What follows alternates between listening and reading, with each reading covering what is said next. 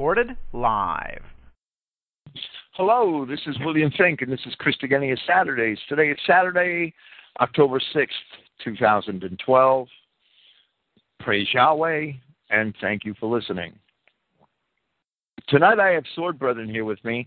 We're going to talk about an unsung, it, it's, well, little sung American hero, Louis Thomas McFadden. This man was an educated and intelligent man who stood against the international bankers as a United States congressman. He, unlike Ron Paul and other charlatans of today, Louis McFadden named the Jews, he named the devil behind the machinery. He had no fear, and he told it like he saw it. He, was an educated man. He was a banker himself. He was probably murdered. He, he, it, it's evident that he was poisoned and and murdered, and and um, and he was he, he was basically moneyed out of office. Standing against the Jews in his day cost him a lucrative career and probably an, a, a retirement, and a comfortable retirement. Tonight we're going to start by presenting the information on the Wikipedia page concerning Louis McFadden because that itself, I, I know it's Wikipedia and Wikipedia lies about a lot of things, and, and um, the Louis McFadden Wikipedia page is by itself very revealing as to the character of the man once you understand our and when I see when I say our I mean Christian identity adherents in general. Once you understand our position on the international bankers and the Jewish role in society at that level. And, and Louis McFadden is basically, uh, I mean, everything that we believe about history, he was fighting and, and understood 70 years ago. The Jewish financing of the Bolshevik Revolution, the, the treachery of, of Wall Street's role in that, and, and, and a million other sins. Louis McFadden knew about them 70 years ago and stood against them. Uh, I'm sorry, it's practically 80 years ago, and um, and basically most Americans know little about them today, and and that's pretty sad. Hello, Brian. Hello, Sword Brother. Hello. Thank you. How, how are we doing tonight? Do you have anything to right. say? Any opening remarks about Louis McFadden or or uh, You said that Louis McFadden he he came out and he named the Jew. He he he even had a platform to keep Jews out of the Republican Party, and people like Ron Paul they can't even bring themselves to vote no when it comes to expelling James Traficant from the House of Representatives. He had to abstain. The only no vote was Gary Condit. So so much for being a man of principle. He he couldn't even vote his conscience, assuming he had one. any relation to Jim Condit? No, probably not. Okay. Well, well, do you want to read the Wikipedia page on Louis McFadden, or should I? It, it's, All right, I'll start out. the the attitude in this Wikipedia page, in in many aspects, is quite interesting. Uh, and that's why I thought it might be a good read. the tone that they've taken with this article reveals how they how they feel about the man. There's, it's it's very telling. Louis Thomas McFadden, July 25th, 1876 to October 1st, 1936, was a Republican member of the United States House of Representatives from Pennsylvania. McFadden was born in Granville Center, Troy Township, Bradford County, Pennsylvania. He graduated from Warner's Commercial College, currently known as the Elmira Business Institute in Elmira, New York. In 1892, he entered the employ of the First National Bank in Canton, Pennsylvania. In 1899, he was elected cashier and became its president on January 11, 1916, serving until 1925. So back then, you were elected to a higher position in a bank. Well, well, yeah, banks banks were um. If, the shareholders voted, Hmm. you know, if the shareholders holders or, or the board of directors would vote to fill particular offices, I'm certain a, a lot of um a, a lot of corporations. Well, well, a lot of corporations still do business like that, but we don't really see it. Yeah, you know, the general public doesn't really see it. But but um, yeah, yeah, corporations actually ha- hold elections to fill many positions. It seems though that four or five people who own the lion's share of the um or the, the majority of the shares, they have a disproportionate pull, and they end up just basically appointing a crony. Well, well, right. There's a, there's a lot of different types of corporations, and there's a lot of different structures. That there's um, Class A voting shares some corporations might have, and Class B shares, which are the shares available to the public, so, so that the public can never actually have a say in the running of the company. I, I mean, there's there's a lot of different structures. I'm not a corporate lawyer by any means. I don't know much about it, but but um, it's very possible. It, it's it, it it it was common at that time for corporations to to vote for banks to vote to fill offices. Yes. Hmm. All right. McFadden served as treasurer of the Pennsylvania Bankers Association in 1906 and 1907 and as president in 1914 and 1915. He was appointed in 1914 by the Agricultural Societies of the state of Pennsylvania as the trustee of Pennsylvania State College. And, and this background's important because this man's no no no he, he's no um he's no dummy, he's no trailer park idiot that's just pointing fingers at Jews and and raging about the international bankers, right? So he's what, a banker himself. So he knows what, how banks work. What, which is the way that the Jewish media loves to portray right-wing patriots who do those things. Uh, I mean, who, who complain about the international bankers and the Jews. That, that's the way we're portrayed, right? And, and here's an, here's an educated man who has an excellent reputation in his field, and his field happens to be banking. And um, I would say that you know he he should be a respected voice when it comes to assessments of the banking system, right? I mean, it's pretty obvious. They would just say he's a Jew baiter. So if you're a Lothrop Stoddard or a Madison Grant, you're a scientific racist. This guy, they call him a, a suit and tie bigot. And if you're just a, a plain old countryman from the hills, you're an ignorant bumpkin redneck. So no, no matter who you are, what background you come from, they have a term with which to slur you or smear you. His political. 19, hmm. His political career. Yes. In 1914, McFadden was elected as a Republican representative to the 64th Congress and to nine succeeding Congresses.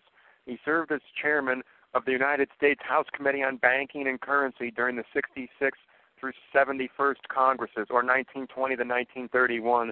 Though reelected without opposition in 1932, he lost to the Democratic nominee in 1934. He was an unsuccessful candidate for nomination in 1936. So, so six, he had a banking background, and six Congresses, the, the majority party in six Congresses, were comfortable making him the chairman of the banking committee. Right? Uh, I mean, that's it's obvious that this man was well respected. And today, he'd never be the chairman of that committee because he's the wrong race. Right. McFadden's main official legacy was the working on and passing of the McFadden Act of 1927, limiting federal branch banks to the city in which the main branch operates. The act sought to give national banks competitive equality with state chartered banks by letting national banks operate branch banks to the extent permitted by state law. The McFadden Act specifically prohibited interstate branching by allowing national banks to branch only within the state in which they were situated. Although the Riegle-Neal Interstate Banking and Branching Efficiency Act of 1994 repealed this provision of the McFadden Act. It specified that the state law continues to control inter- intrastate branching or branching within a state's borders for both state and national banks. McFadden is also remembered as a vociferous foe of the Federal Reserve, which he claimed was created and operated by European banking interests who conspired to economically control the United States. On June 10, 1932, McFadden made a 25 minute speech before the House of Representatives in which he accused the Federal Reserve of deliberately causing the Great Depression. McFadden also claimed that Wall Street bankers funded the Bolshevik Revolution through the Federal Reserve banks and the European central banks with which it cooperated. McFadden moved to impeach President Herbert Hoover in 1932 and he was also introduced and he also introduced a resolution bringing conspiracy charges against the board of governors of the Federal Reserve. The impeachment resolution was defeated by a vote of 361 to 8. It was seen as a big vote of confidence to President Hoover from the House. According to Time magazine, McFadden was denounced and condemned by all Republicans for his contemptible gesture. The Central Press Association reported that he was virtually read out of his party, had his committee posts taken away from him, was ostracized by Republicans and called crazy. Senator David Reed, Republican, Pennsylvania, said, We intend to act to all practical purposes as though McFadden had died.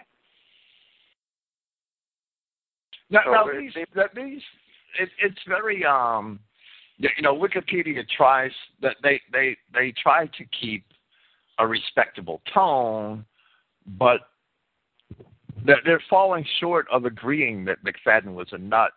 The way this paragraph is worded concerning McFadden's feelings towards the Federal Reserve, the European banking interests, and, and the Great Depression, and, and the Bolshevik Revolution. I, I mean, they, they they lay it out. They they state the facts, but they do it in a way that that the average reader would think, yeah, he must have been nuts. Yeah, yeah, he must have been crazy. Although it seems that he was the um, what the head of their banking committee for over two decades, and then suddenly they took that away from him because he wouldn't play ball. Well, well, a man that was a respected banker that that was a um, a leader in his industry and goes to Congress, and and, and after several years um, begins to blow the whistle on his own industry, an industry which he should be an expert in. Uh, I mean, there aren't too many patriotic bankers in Congress at this time. I'm certain. Mm-hmm. Uh, I mean, I can't name them. Of, of course, I don't have that data at my fingertips, but I'm certain that if there are other bankers in Congress, they're probably not as, as caring about the nation as Louis McFadden. It, it's um, it, it's it it shows the power of the, the vociferous minority and how the Jews have basically managed to shout patriots down and have them stigmatized with slurs and and and that's that they're expert at that and they always seem to gain the momentum and the inertia in 1933 he introduced house resolution number 158 which included articles of impeachment for the secretary of the treasury two assistant secretaries of the Treasury, the Board of Governors of the Federal Reserve, and the officers and directors of its 12 regional banks. And Americans were probably too busy going to the movies and having fun to care about any of this, weren't they? In 1934, uh, I don't, I don't know. I don't know if Americans were as distracted in 1934, but Jewish control of the media was already pretty complete. In 1934, he made several anti Semitic comments from the floor of the House and in newsletters to his constituents, wherein he cited the protocols of the Elders of Zion, claimed the Roosevelt administration was controlled by Jews, and objected to Henry Morgenthau Jr., a Jew, becoming Secretary of the Treasury. So, is, what's wrong with that? On a factual basis, though, the Roosevelt administration was controlled by Jews. So, the article doesn't say he made false statements. It just says he, he made anti Semitic statements, meaning statements the Jews didn't like because they didn't like their control being exposed. Well, well, well, that's absolutely true. That they don't, and, and most, you know, a lot of Jews don't even understand Jewish control, and, and automatically, well, when they're confronted with it, what move to accuse people of anti-Semitism, right? because they're proud of the Jews who they see. You know, in the Jewish mind, they they see these other Jews work hard to reach, or, or they perceive that they worked hard, right, to reach these high positions, and they don't understand the conspiracy themselves. I mean, it's just like most Catholics don't understand the treachery of the papacy, right? Mm-hmm. Drew Pearson claimed in his Washington Merry-Go-Round column that in a publication by the American fascist silver shirts, McFadden had been extensively quoted in support of Adolf Hitler. In September, the Nazi tabloid Der Stürmer praised McFadden. He was also lauded by the publications of William Dudley Pelley, leader of the Silver Shirts, on several occasions. Now, now Drew Pearson was a communist. Drew Pearson, Drew Pearson was a, was a communist. He, he was um, McCarthy exposed him, and McCarthy was right about it. It can be demonstrated that he was a tool of, of the NKVD and the Communist Party. Funny that Wiki doesn't mention that at all. Well, well of course not. That that they, you know, even the um, even the Wikipedia page on on Drew Pearson will tell you about his you know, the the discrediting things that he did late in his career, and, and they'll tell you about that. There was actually a fist fight between McCarthy and Drew Pearson. Hmm. It does say that Drew Pearson wrote a number of articles praising and lauding Fulgencio Batista, right-wing dictator in Cuba, and at the time he was living in a penthouse owned by a Batista crony, and that Batista was basically giving him money and, and subsidizing his lifestyle. So not only is he a communist, he's an intellectually, academically dishonest one who's betraying his own side to live in luxury. Oh, there there are several episodes in, in late in Drew Pearson's career that that um, more than demonstrate that he was intellectually bankrupt. I mean, if you're a communist, there's no way you praise Batista, is there? No, and and he had communist ties and and ties to known communist agents all throughout his career. So he's pointing out that William Dudley Pelley is quoting and supporting McFadden, but that doesn't necessarily make McFadden a fascist, although there's nothing wrong with being a fascist. But if a fascist quotes your work, that that doesn't mean you asked him to quote the work, does it?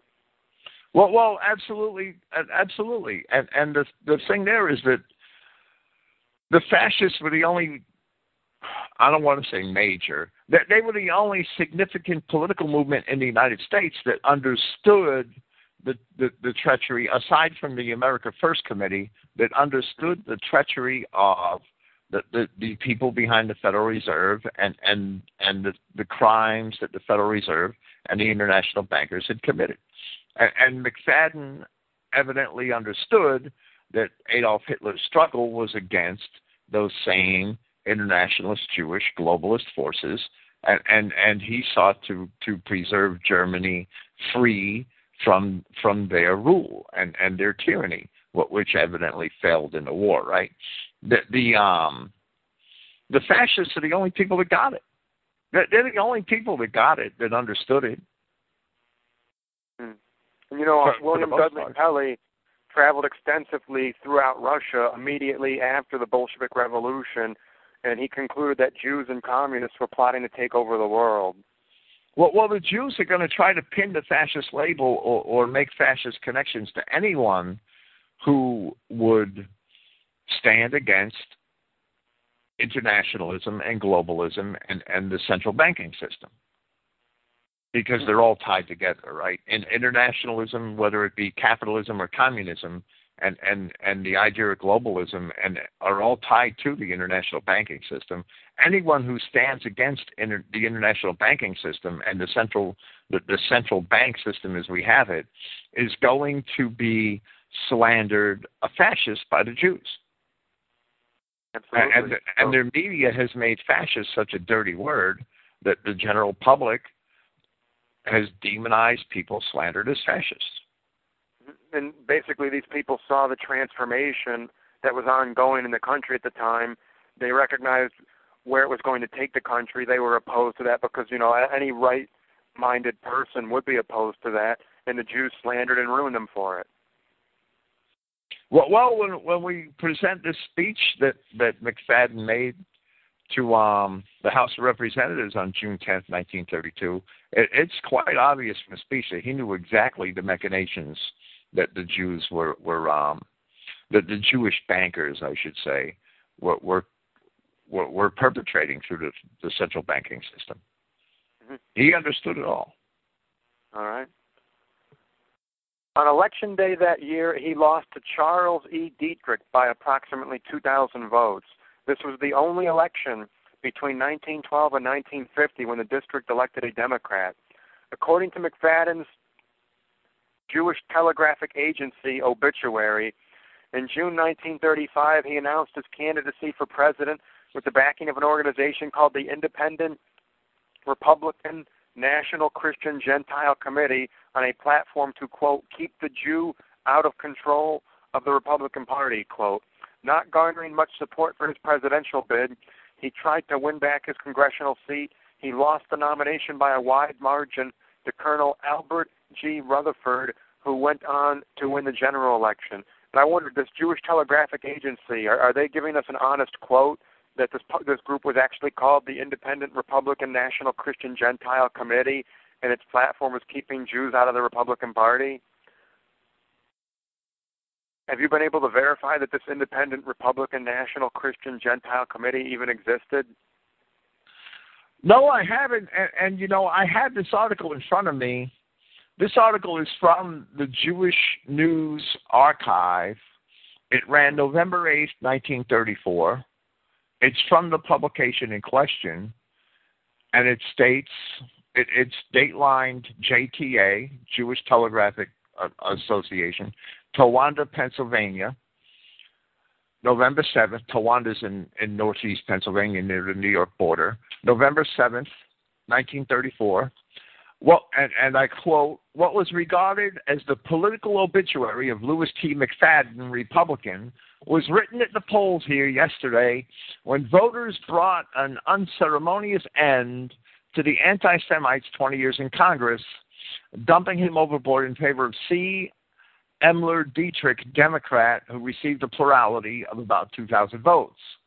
Not a Jewish tear was shed at the figurative bier of this notorious exponent of bigotry, whose loud voiced attacks on Jewry have won him its enviable, unenviable support of Nazis, silver shirts, and other anti Semitic elements.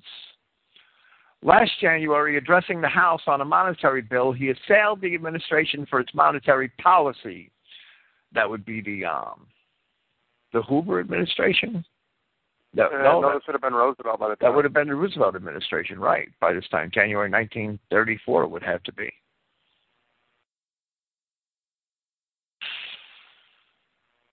Charging it was instigated by, quote, the money Jews of Wall Street and foreign parts he also reaffirmed his belief in the authenticity of the forged protocols of the elders of Zion. So, so of course, there's that word again, forged. But yeah, yeah, right. They never called a fake. Right. If they're forged, then they're copies of, of they're unauthorized copies of actual documents. Right. In July, the national, the Republican National Committee drew a blast of criticism on itself by selecting McFadden to fire the opening shot in the political campaign. In a speech sponsored by the committee, the congressman said, Don't spend your time worrying over the alleged tyrannies of Hitler. Look first to your own case. In September, Julius Streicher's Der Stürmer carried a story from its New York correspondent lauding McFadden as one of the few congressmen fearless enough to speak out openly against the Jews. Well, well, that's a, a star on on his lapel. However, there's no mention in this article of the the the um the committee in question in the Wikipedia article, and and they cite this article. So so I don't know where they're getting it from, but but there's obviously some problems with the Wikipedia article. And The Jewish Telegraphic Agency they seem to obsess about this guy. They've written articles about him a, a dozen times in 1934. And as for that Independent Republican National Christian Gentile Committee, when you attempt to find it on Google, all the hits are just other sites that have replicated this article. So there, there's nothing original. There's no evidence I can find that this committee actually existed.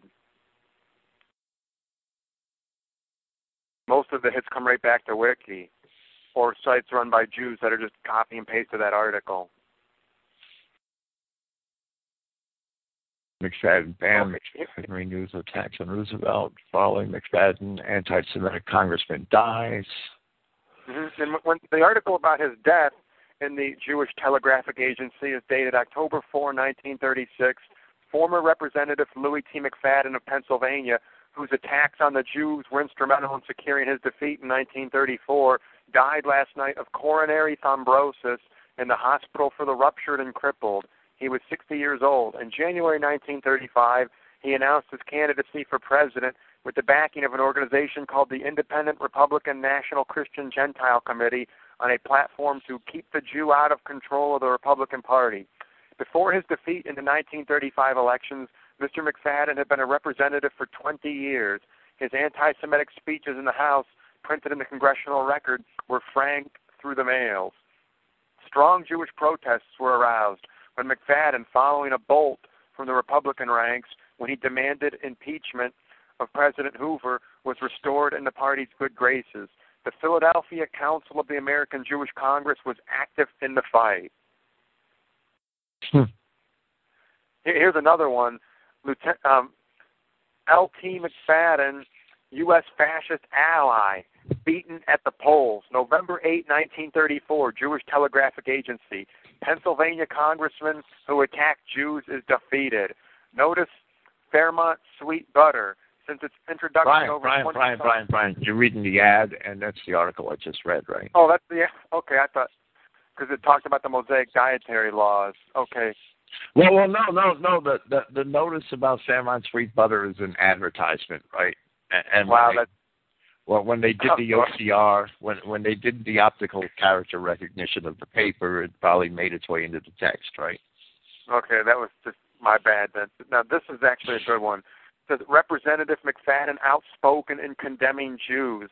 Nazi activities in this country have been brought to a head by the first open attack on the Jews of America by the Friends of New Germany, Hitler organization in the United States, which has proclaimed a boycott on the Jews. The following is the 11th of a series of articles detailing the rise and growth of the Nazi inspired anti Semitic movement in this country and all its ramifications. The articles are based on an exhaustive investigation of Nazi propaganda activities in this country and in Germany for a period of over a year.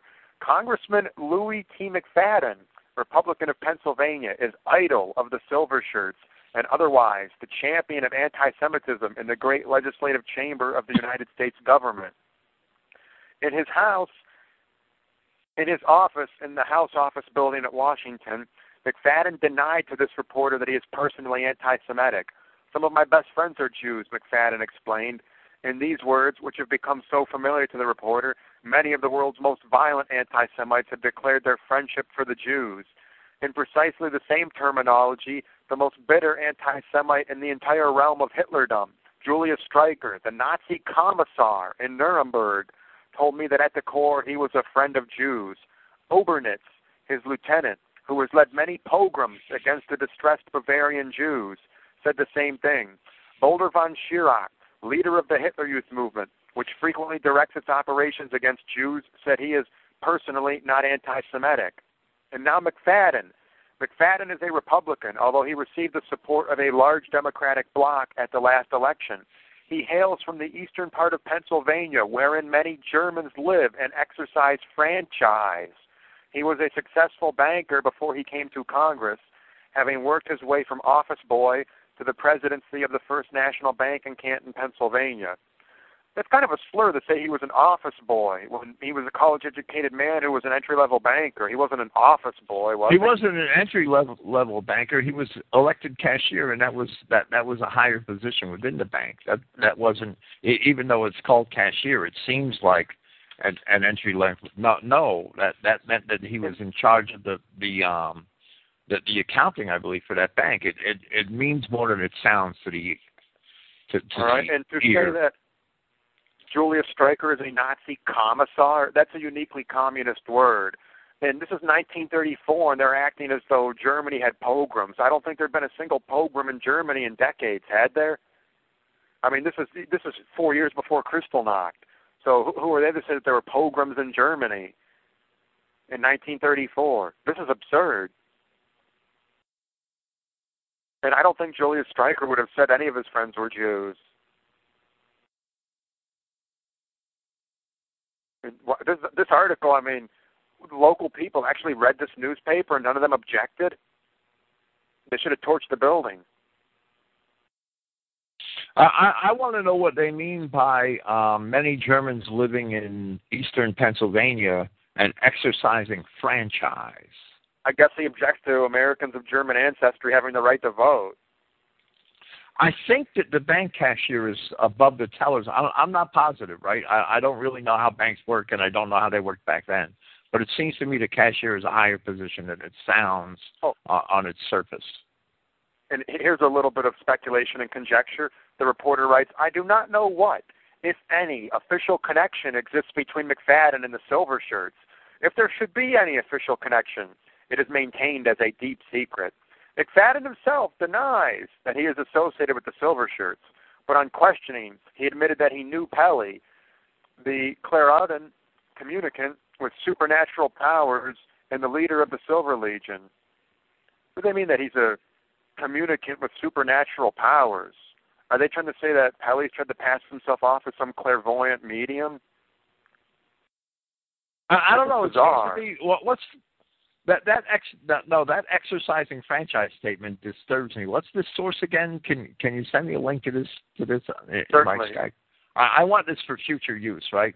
But because um, the the it it al- it almost seems like they're complaining that there are German people of German descent in Pennsylvania who exercise franchise.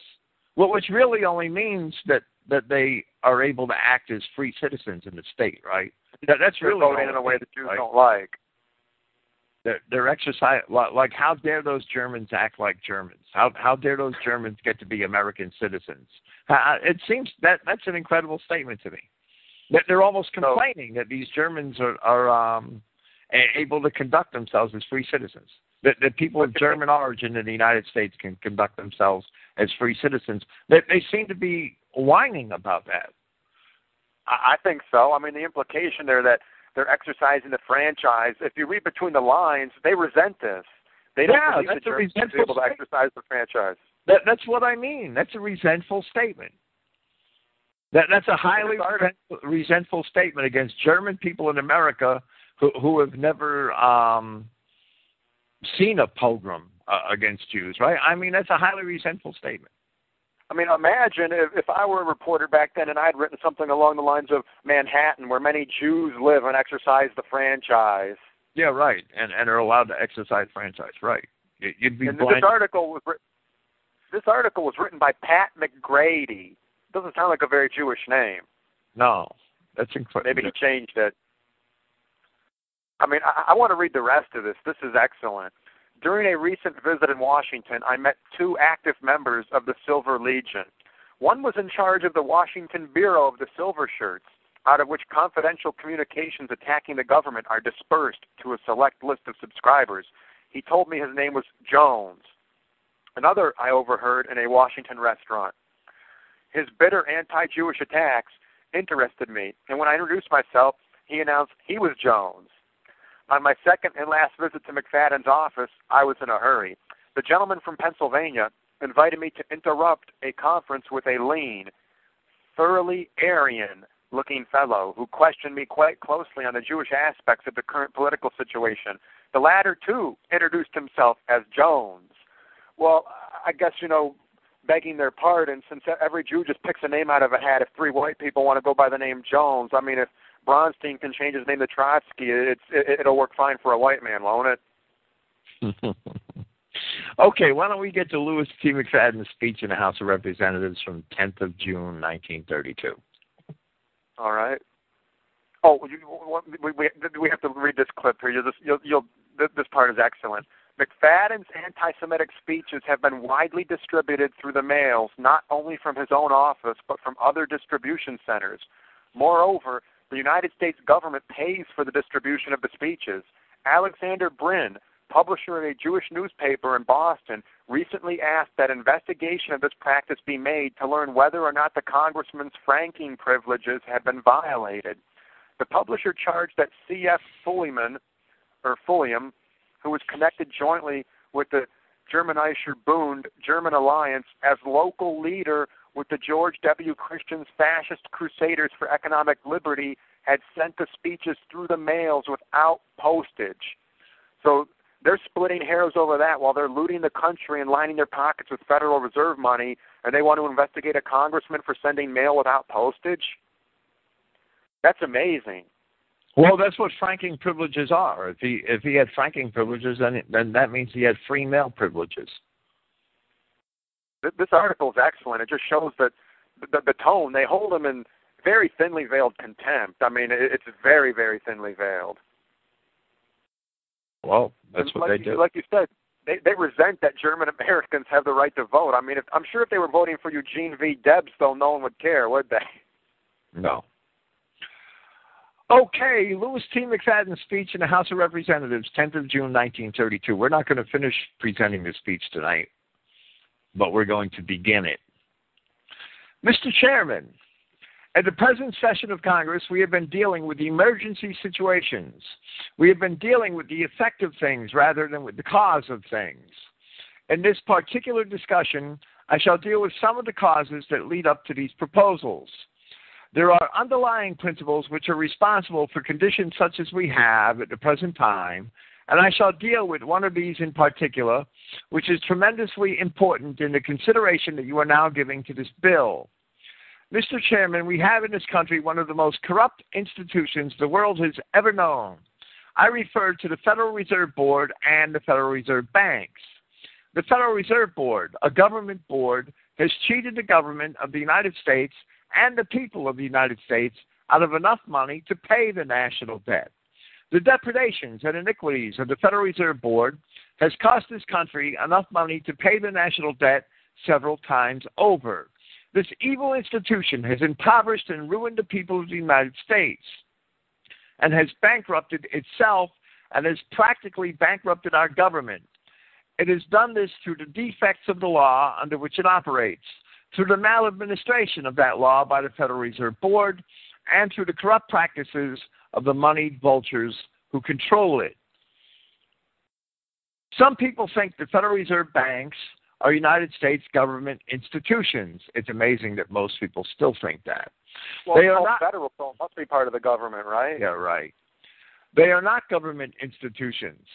They are private credit monopolies which prey upon the people of the United States for the benefit of themselves and their foreign customers. Foreign and domestic speculators and swindlers, and rich and predatory moneylenders. In that dark crew of financial pirates, there are those who would cut a man's throat to get a dollar out of his pocket. There are those who send money into states to buy votes to control our legislation. There are those who maintain international propaganda for the purpose of deceiving us and of wheedling us into the granting of new concessions which will permit them to cover up their past misdeeds and set again in motion their gigantic train of crime. Well, well it's, a, it's pretty effective, isn't it? Hmm.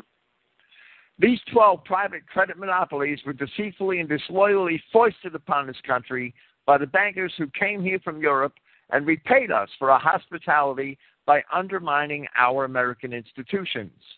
Those bankers took money out of this country to finance Japan in a war against Russia, 1905. They created a reign of terror in Russia with our money in order to help that war along. They instigated the separate peace between Germany and Russia and thus drove a wedge between the Allies in the World War. They financed Trotsky's passage from New York to Russia so that he might assist in the destruction of the Russian Empire. Now, now you know, conspiracy theorists, if I have to call them that, or, or right-wing patriots, which is probably a better description, have been saying that for years and have been ridiculed. And and here it is from a, a United States congressman on the floor of Congress 80 years ago. And this is before he lost re-election, so it's not as though he's some bitter man looking for attention by promulgating outlandish conspiracy theories. He's a sitting member of the United States House of Representatives with 20 years of political experience, and before that, 20 plus years of experience as a professional elite banker. So he, he's not some quack who just came out of a cabin in the woods and is shouting and ranting and raving on the street corner. They fomented and instigated the Russian Revolution and they placed a large fund of American dollars at Trotsky's disposal in one of their branch banks in Sweden so that through him Russian homes might be thoroughly broken up and Russian children flung far and wide from their natural protectors. They have since begun the breaking up of American homes and the dispersal of American children. And, and let me say that, you know, Adolf Hitler to some degree understood that communism was instigated by the Jews and the, and that the Bolshevik revolution, the, the Bolsheviks in Russia were, were basically financed by the international Jewish bankers and, and were at their disposal. Hitler understood that. And, and McFadden also obviously understands that. Absolutely. Communism was financed by Wall Street. Wall Street and, and the city in London owned the the, the USSR from beginning to end. And I think Hitler failed to understand or appreciate just how thoroughly Judaized American mainstream culture was at that point in time and how dominated by Jews both America and Britain were. Right. I, I think right. I think that's one of his biggest faults is his failure to understand the amount of control the Jews the amount of control the Jews had over America and England at the time and he was appealing to England and America uh, on on the basis of ties of blood, and America being actually um, well over half of Americans in in 19 in, in the 1930s were descended from one or both of, of uh, either or both English and German blood and that's that that's true of most white Americans today, myself included. I mean, so so um, it it's it, ties of blood. You would think you, you know blood is thicker than water, but it, it's just not thicker than money. Exactly, and I find it nothing short of amazing that 15 million American men, mostly white males, went and, and served during World War II, and the vast majority of them were either English, Irish, Italian, or German in ancestry. And I, I find it hard to imagine why the Irish Americans would fight a war for Britain, why the Italians and Germans would go fight a war against Germany and Italy. It, it's baffling. And until you bring money into it, they sold out. They consciously or or unconsciously sold out. That's the power of propaganda. It's not only propaganda against the Germans, but but it's the the propaganda back home in in convincing people that that they were Americans and that they had to be patriotic and, and worship the flag, basically, and obey the flag, my country, right or wrong, and, and all of the other um, propaganda tricks the Jews have concocted over the last 120 years. It, it's pretty powerful. Save the world, help the Hun.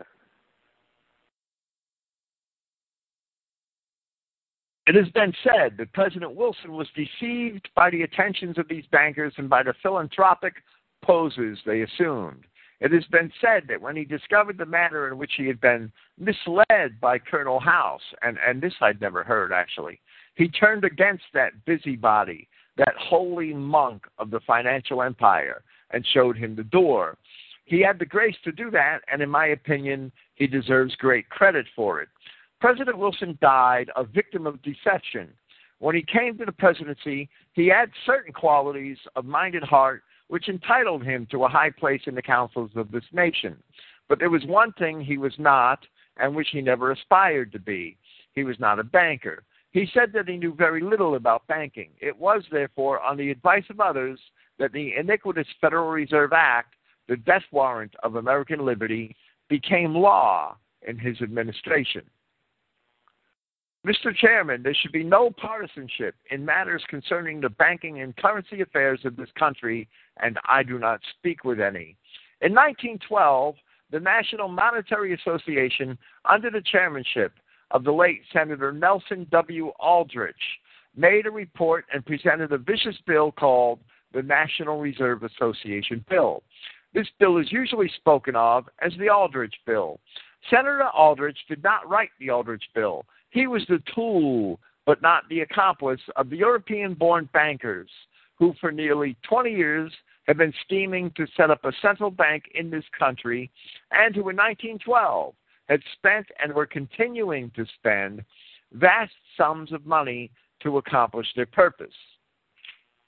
The Aldrich Bill was condemned in the platform upon which Theodore Roosevelt was nominated in the year 1912. He was actually nominated, I think, to the Bull Moose Party, right? Oh, um, just so you know, Aldrich Aldrich is linked to the Rockefeller family. Were you aware of that? I believe he's the father-in-law of Nelson Rockefeller's father. Yes, his daughter Abby married John D. Rockefeller Jr., the only son of John D. Rockefeller.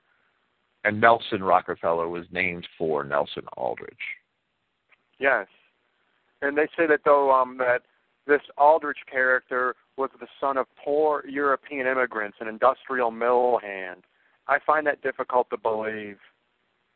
Well, well, I don't know. I, I don't know much about Nelson Aldrich, ex- except for his sponsorship uh, of what we know as the Federal Reserve Act, hmm and, and the treachery behind getting it.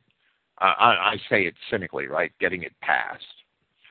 They say he was descended from a wealthy English Puritan lawyer who helped found the Massachusetts Bay Colony. How many Puritans would have become lawyers? That seems bizarre. Well, well, actually, there were quite a few back then. Uh, actually, lawyers at that time, lawyers, it, it was an honest profession in a lot of ways, right? Hmm. At one I wonder time. though the um, Federal Reserve Bill. He he doubtlessly did not write that himself, did he? Well, well, right, and and that's what um that that's what McFadden is is, is asserting here, right? Oh, and one more thing about Nelson Aldrich. Right from his wiki page, he was very active in Freemasonry and was treasurer of the Grand Lodge of Rhode Island. That's just an interesting little factoid. Says he he was a key he was a, a big friend with the bankers and economists, including Paul Warburg, Abram, Andrew, Henry Davison, and that they were working on an American central bank scheme in 1911. Although Wiki doesn't use the term scheme, that's my word. The Aldrich Bill was condemned to the platform upon which Theodore Roosevelt was nominated in the year 1912. In that same year, when Woodrow Wilson was nominated, and they ran against each other, right? The Democratic platform, as adopted at the Baltimore Convention, expressly stated, We are opposed to the Aldrich plan for a central bank. This was plain language. The men who ruled the Democratic Party then promised the people that if they were returned to power, there would be no central bank established here while they held the reins of government. Thirteen months later, that promise was broken, and the Wilson administration, under the tutelage of those sinister Wall Street figures who stood behind Colonel House, established here in our free country the worm eaten monarchical institution of the King's Bank to control us from the top downward. It, it's a shame. I, don't know if, if, if um, McFadden is speaking cynically. Or, the, the King's Bank has never been the King's Bank, right? Not not the Bank of England by any means, right? Well, and to it's worth us from the cradle to so- the grave. Bill, and the speech is put in quotes, though. Well, well, so yes, would- it is. That would suggest that when he delivered it, he had a cynical tone. But but it's still called a worm-eaten monarchical institution, right? Hmm. Although we would know it to be a Jewish monarchy. I'll abbreviate the beginning of the last sentence and repeat it. They establish here in our free country the worm eaten monarchical institution of the King's Bank to control us from the top downward and to shackle us from the cradle to the grave. They have done that. They shackle us with debt. The Federal Reserve Act destroyed our old and characteristic way of doing business. It discriminated against our one name commercial paper, the finest in the world. It set up the antiquated two name paper, which is the present curse of this country and which wrecked every country which has ever given it scope. It fastened down upon this country the very tyranny from which the framers of the Constitution sought to save us. And let me say that one name paper, the issuer, is responsible for the debt. With two name paper, the, the two name paper which we have, which McFadden is referring to, is actually the um, the, the Federal Reserve notes issued by the banks, but the government is responsible for the debt, and and um, and, and and that's the the treachery of the Federal Reserve, right? The the people are ultimately responsible for the debts that the bankers that the banks write. Additionally, the government has to pay a premium. Correct me if I'm wrong, but when, if the Federal Reserve prints a trillion dollars today, and the government wants access to that money, the Federal Reserve may charge a three or four or five percent premium because they're printing the money and spending it in the circulation, making it available. So the government now owes them more money than they've just printed, and since you don't have more money than has been printed, they're perpetually in debt because the bankers decide how much is to be printed, and whenever they print something, you owe five percent more, or four percent more than they've printed, and you can never repay them then because you owe them more money than is in existence. Well, well, it's actually the demand which decides how much money is printed, provided the banks extend the credit. And when, they extend the credit, that creates the money.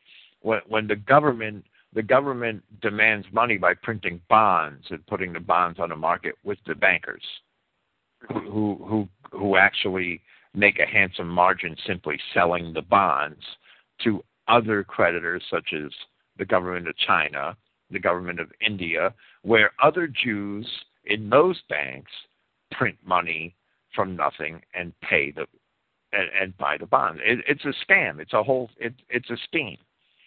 So it, then they have a claim on our labor, or the product of our labor. Well, absolutely. And because, they're using money that they printed from nothing. They printed right. it from thin air to buy real materials, real goods, real right. property. Right, and and they print money to the people. They're they're actually creating debt notes that the people are ultimately responsible for. That's the two name paper that McFadden is is um, pointing out here. And it's interesting to note on old money, and by old I mean as recently as the 30s, it states this certifies that there has been deposited in the Treasury of the United States of America one silver dollar payable to the bearer on demand, one dollar silver certificate, series of 1926, Washington D.C. Secretary of the Treasury, I can't quite make out the name, but the the money nowadays it's redeemable in nothing. There, there's nothing on deposit with the Treasury. Well, well, originally the dollar was actually defined. It was defined as a fixed amount of gold or hmm. silver. In the Constitution. I think it was in the Constitution, but I'm not positive. And correct me if I'm wrong, but they have the power to coin money. It's explicitly declared that Congress shall have the power to coin money. Very specific. It doesn't say anything about printing money. The, the actual definition of the dollar is is not in the Constitution itself, but it it, it is amongst the the earliest um, acts of Congress, I believe. It was actually defined.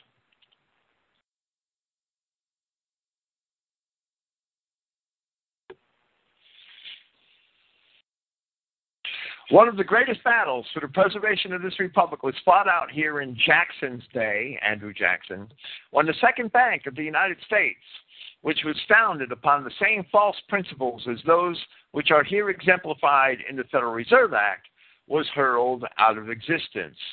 After the downfall of the Second Bank of the United States in 1837, the country was warned against the dangers that might ensue if the predatory interests after being cast out, should come back in disguise and unite themselves to the executive and through him acquire control of the government.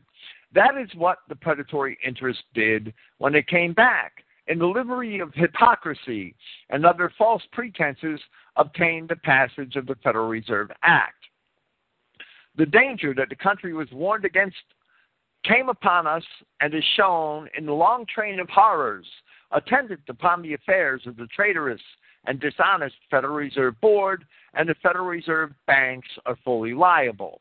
This is an era of finance crime, and in the financing of crime, the Federal Reserve Board does not play the part of a disinterested spectator.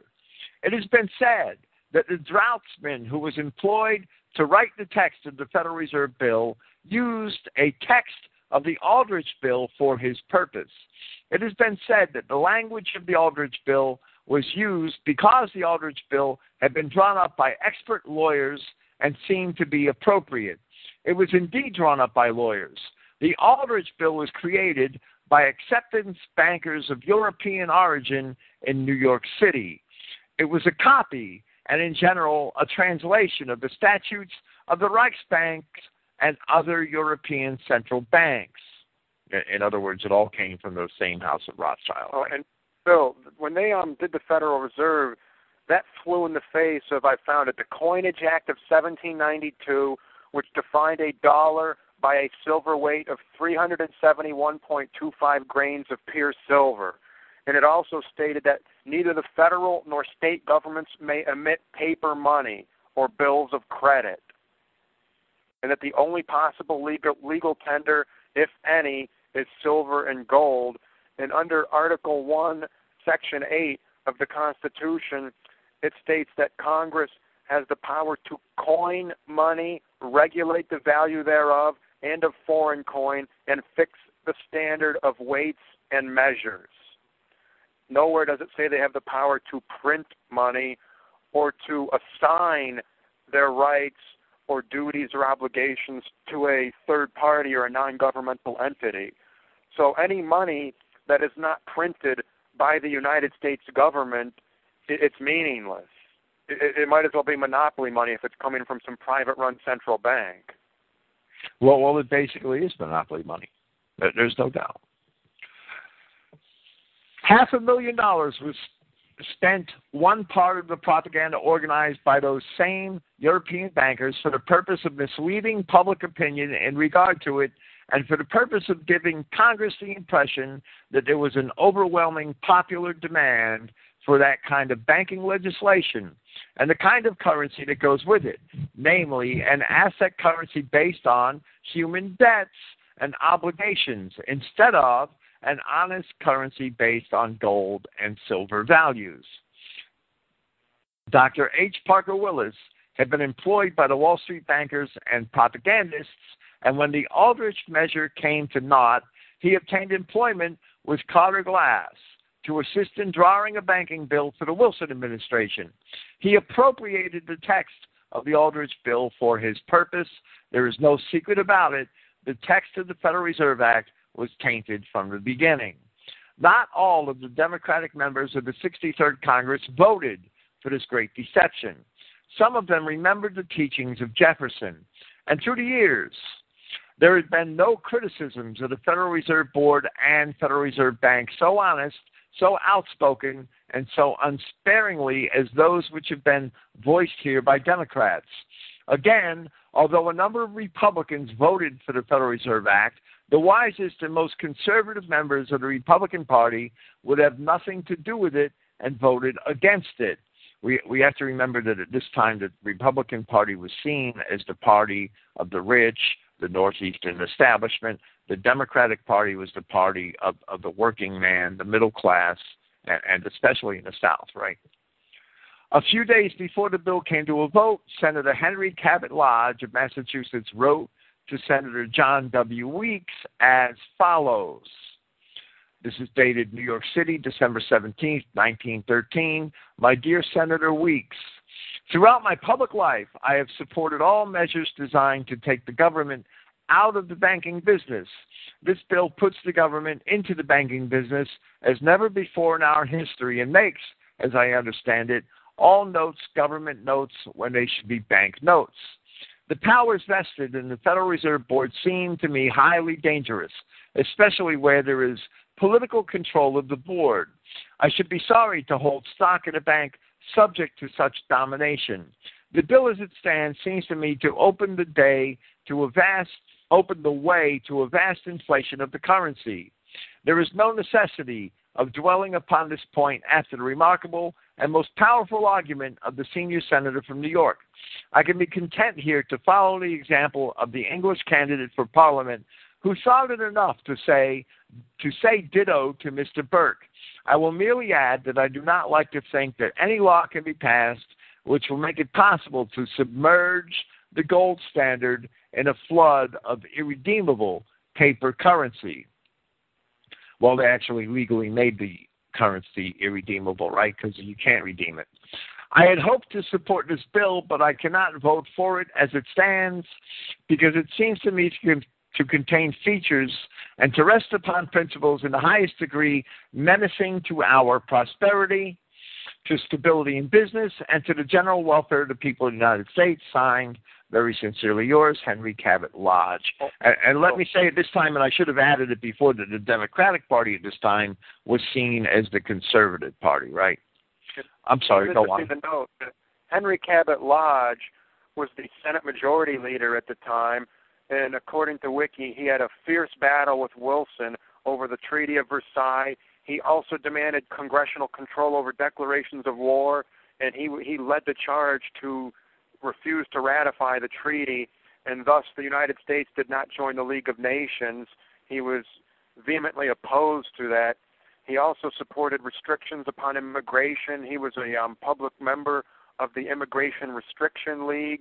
He wanted literacy tests for immigrants. He said that the country should basically keep its character, and he supported 100% Americanism. He did not want the country flooded and deluged by dregs of, you know, you know, ghettos and European, you know, basically, you know, balkanized like the Austrian-Hungarian Empire. And interestingly enough, Henry Cabot Lodge, would you like to take a guess where he died? He died in a hospital recovering from a surgical procedure in 1924. That was interesting because that um you, you had a quote on that Wikipedia page on Louis McFadden from a senator named um, David Reed. And Reed wrote McFadden off as being a lunatic, right? However, Reed was also a major proponent of that immigration bill. And the immigration bill in 1924 actually sought to keep out the, the um, Southern and Eastern Europeans. Mm-hmm. It basically established a numerical system, I think, whereby whatever percentage of the population, certain groups, but it only applied to, I believe, the um, Eastern Hemisphere. It did not apply to the Western Hemisphere, so it did nothing in regards to mestizos from Mexico. It basically looked at the country, I think, in 1890, and whatever percentage the country you were coming from, whatever percentage those ethnics were at the time, that's how much the national immigration number was limited. So if there were, you know, 2 million Italians in 1890, they would be whatever percentage of the population, and then no more than that percentage of all immigrants accepted for the year could be from that country. That was how the system worked. So it basically just said that, you know, we'll accept some people, but we're not going to continue to accept millions upon millions every single year. And it's interesting, like I said, Lodge died in the hospital recovering from surgery for gallstones. That's not very compli- That's not a complicated procedure even back then, is it? Oh, oh no, the gallbladder gallbladder operations were actually um, quite quite excessive back then. Mm-hmm. That they were that they were actually major operations un, until the non-invasive surgical techniques um, developed within the last 25 years. He suffered a stroke and then died after the surgery. I wonder how common is that? Am, am I being paranoid here and seeing all these patriots dying in hospitals, or were, were these dangerous procedures? Well, well, the gallbladder operation was actually at, at that time. It probably was a dangerous procedure. I mean, I, I would like to to to think of the possibility of Henry Cabot Lodges being destroyed also by the enemy. I, I mean, it, it's it's um unlikely though. Not not at his age and at that time and, and at the end of his career. I seriously doubt that, that there was treachery there. It seems to be that you know gallbladder operations were risky operations at that time. So, so I wouldn't jump to conclusions there. I would want to examine the, the, the evidence, right? All right.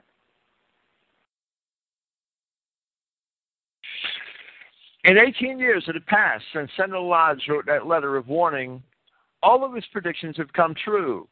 The government is in the banking business as never before. Against its will, it has been made the backer of horse thieves and card sharps, bootleggers, smugglers, speculators and swindlers in all parts of the world. That that's the two name paper, right? The the Jews write the debt, and the government's responsible for it, right? Through the Federal Reserve Board and the Federal Reserve banks, the riffraff of every country is operating on the public credit of this United States government. That that condition still exists today, right? Meanwhile, and on account of it, we ourselves are in the midst of the greatest depression we have ever known. Thus, the menace to our prosperity, so feared by Senator Lodge, has indeed struck home.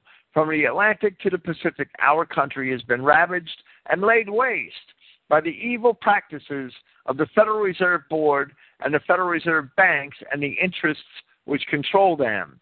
At no time in our history has the general welfare of the people of the United States been at a lower level or the mind of the people so filled with despair. And, and this and is could 19, just as easily be talking about today.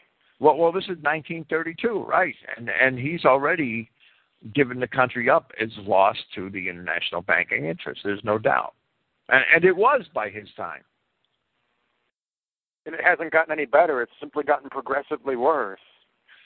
Recently, in one of our states, 60,000 dwelling houses and farms were brought under the hammer, in other words, up for bankruptcy auction or, or, or, or um, default auction, in a single day. According to the Reverend Father Charles E. Coughlin, who has lately testified before a committee of this House, 71,000 houses and farms in Oakland County, Michigan have been sold and their erstwhile owners dispossessed. Similar occurrences have probably taken place in every country in the United States. The people who have thus been driven out are the wastage of the Federal Reserve Act. They are the victims of the dishonest and unscrupulous Federal Reserve Board and Federal Reserve banks. Their children are the new slaves of the auction blocks in the revival here of the institution of human slavery. In 1913, before the Senate Banking and Currency Committee, Mr. Alexander Lassen made the following statement, and he's quoting the statement. Oh, but the whole you said, um, did you say Oakland County, Michigan? Yes. 71,000 houses and farms because in 1930 at the census there were only 211,000 people in the entire county. And you figure the average family was probably at least 3 or 4 people, so it seems the the, the vast majority of homeowners and farm owners were destroyed. Probably. Uh, evidently, uh, I mean, he's only quoting Charles Coughlin. So, so I, I mean, I don't know if the number is inflated or, or, or not, but it seems that every home in Oakland County, Michigan, would be sold and up for grabs on the auction block. That, that sounds incredible, but that's that's the assertion. To go on to um, McFadden's quote from Mr. Alexander Lassen. But the whole scheme of the Federal Reserve Bank, with its commercial paper basis, is an impractical, cumbersome machinery. It is simply a cover to find a way to secure the privilege of issuing money and to evade payment of as much tax upon circulation as possible, and then control the issue and maintain, instead of reduce, interest rates. It is a system that, if inaugurated, will prove to the advantage of the few and the detriment of the people of the United States. It will mean continued shortage of actual money and further extension of credits. For when there is a lack of real money, people have to borrow to cover their co- credit to, to their cost.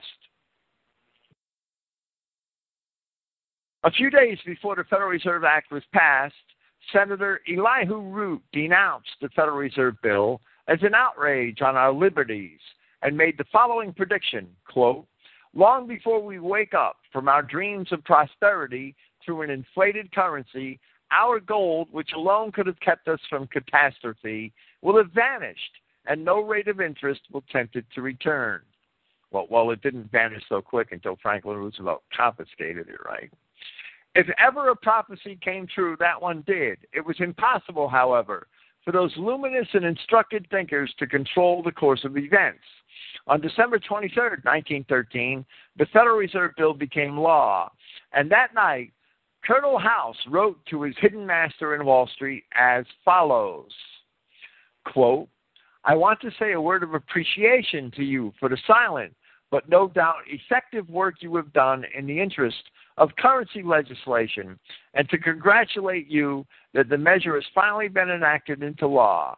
We all know that an entirely perfect bill, satisfactory to everybody, would have been an impossibility. And I feel quite certain that unless the president had stood as firm as he did, we should have likely have had no legislation at all. The bill is a good one in many respects. Anyone, anyhow, good enough to start with, and to let experience teach us in what direction it needs perfection, which in due time we shall then get. In any event, you have personally good reason to feel gratified with what has been accomplished. End of quote. The words, unless the president had stood firm, as firm as he did, we should likely have no legislation at all, were a gentle reminder that it was Colonel House himself, the, in quotes, holy monk who had kept the president firm. The foregoing letter affords striking evidence of the manner in which the predatory interests then sought to control the government of the United States by surrounding the executive with the personality and the influence of a financial Judas. Left to itself and to the conduct of its own legislative functions without pressure from the executive, the Congress would not have passed the Federal Reserve Act. According to Colonel House, and since this was his report to his master, we may believe it to be true. The Federal Reserve Act was passed because Wilson stood firm. In other words, because Wilson was under the guidance and control of the most ferocious usurers in New York through their hireling, Colonel House. The Federal Reserve Act became law the day before Christmas Eve in the year 1913, and shortly afterwards, the German international bankers, Kuhn, Loeb and Company, sent one of their partners here to run it. Felix, Max Warburg, Max Warburg, Felix Warburg, I forget. In 19- Paul Warburg? Paul Warburg, that's possible. In 1913, when the Federal Reserve Bill was submitted to the Democratic caucus, there was a discussion in regard to the form the proposed paper currency should take. The proponents of the Federal Reserve Act and the determination to create a new kind of paper money had not needed to go outside of the Aldrich Bill for that model.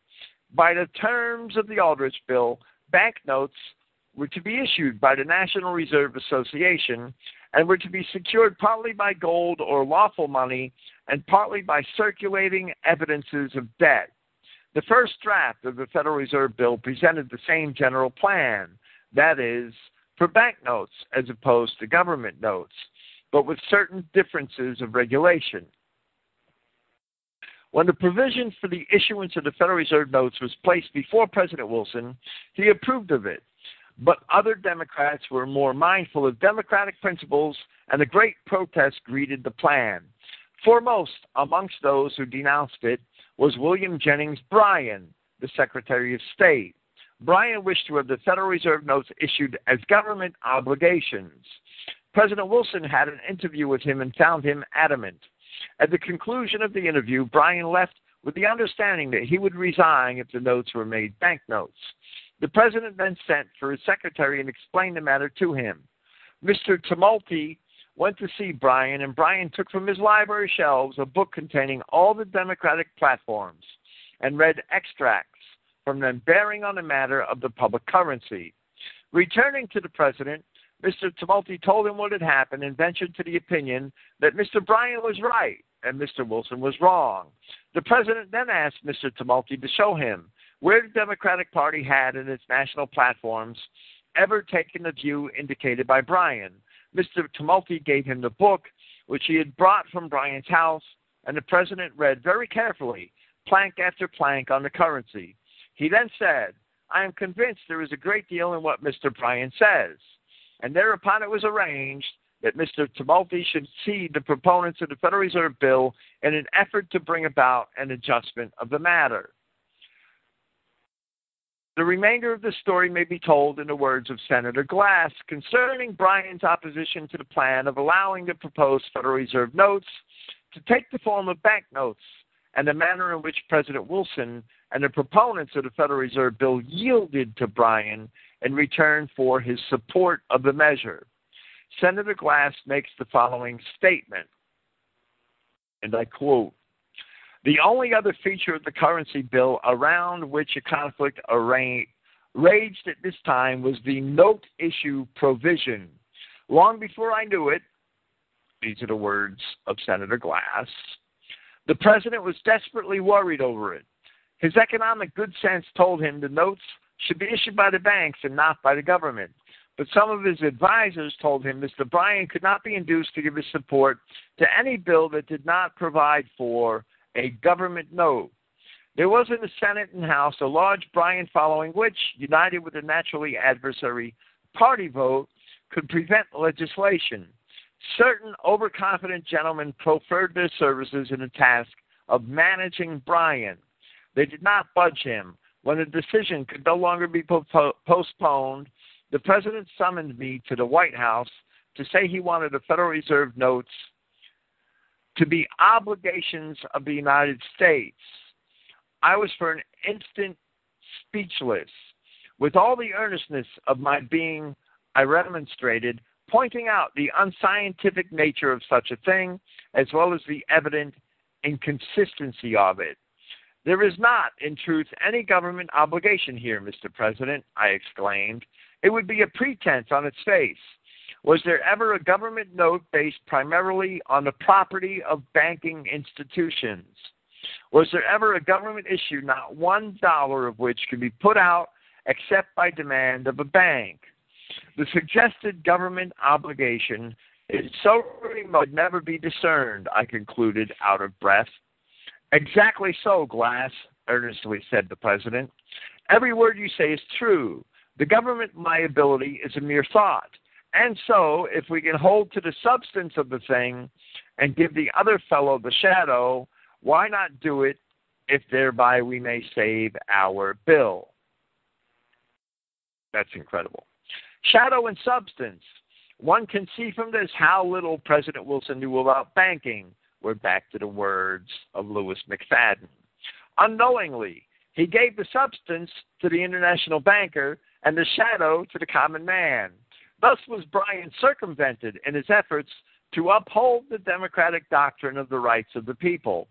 Thus, the unscientific blur upon the bill was perpetrated.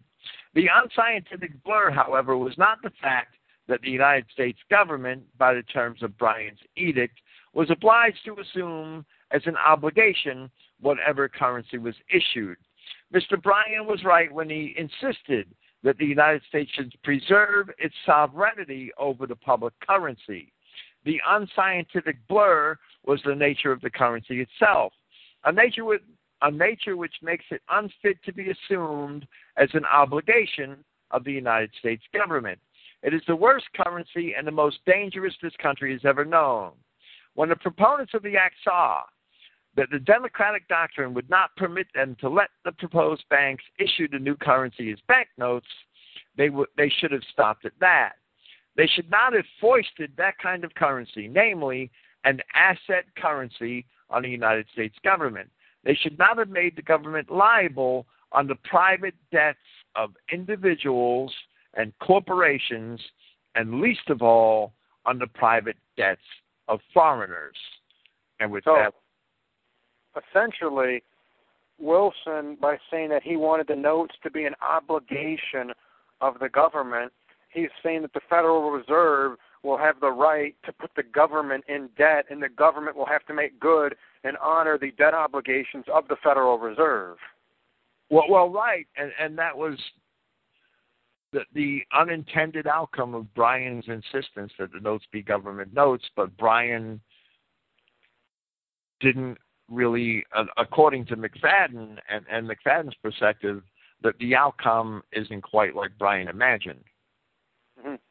So William Jennings Bryan wanted the notes to be actual government notes the government would control, and thus they would be government obligations. Instead, they wound up being government obligations, but printed and controlled entirely by private third parties. Right. So that'd be the equivalent of my going around town and writing checks in your name, and you're on the hook for everything that I'm putting in the circulation. Well, well, right. That that's that that's exactly the outcome of of, of the Federal Reserve Act. Okay, we're going to stop here, and, and and we'll pick up this speech next week. And I'm sure the speech was probably over the heads of most congressmen, and and they didn't understand it that because it is a it, it's you know the world of finance is quite complex, and that that that's basically what's gotten us into this mess. And and it's a mess that that the prop the propaganda machine of the international bankers is just impossible to overcome. And, and as I've often said, you you can't fix it at the voting booth because we can't outspend the people that print the money. Well, if you have infinite money, how can how can that be matched? How can that be opposed? Well, McFadden talked. He, he mentioned even then at that time. He mentioned in the speech how these people would would send all kinds of money from out of the country into statewide elections in order to influence the outcomes of of, of, of legislation. That the ultimate um, writers of legislation are chosen by the international bankers because they're allowed to finance local elections here. Well, what was it that um, Amschel Meyer Rothschild supposedly said? Let me print a nation's money, and I care not who writes the law. Absolutely. Because eventually, he'll eventually either he or his pawns will be writing the laws. Absolutely. Okay, we'll we'll see you here next week with um part two of our series on Louis McFadden. Thank, Thank you. Praise Yahweh. Praise Yahweh.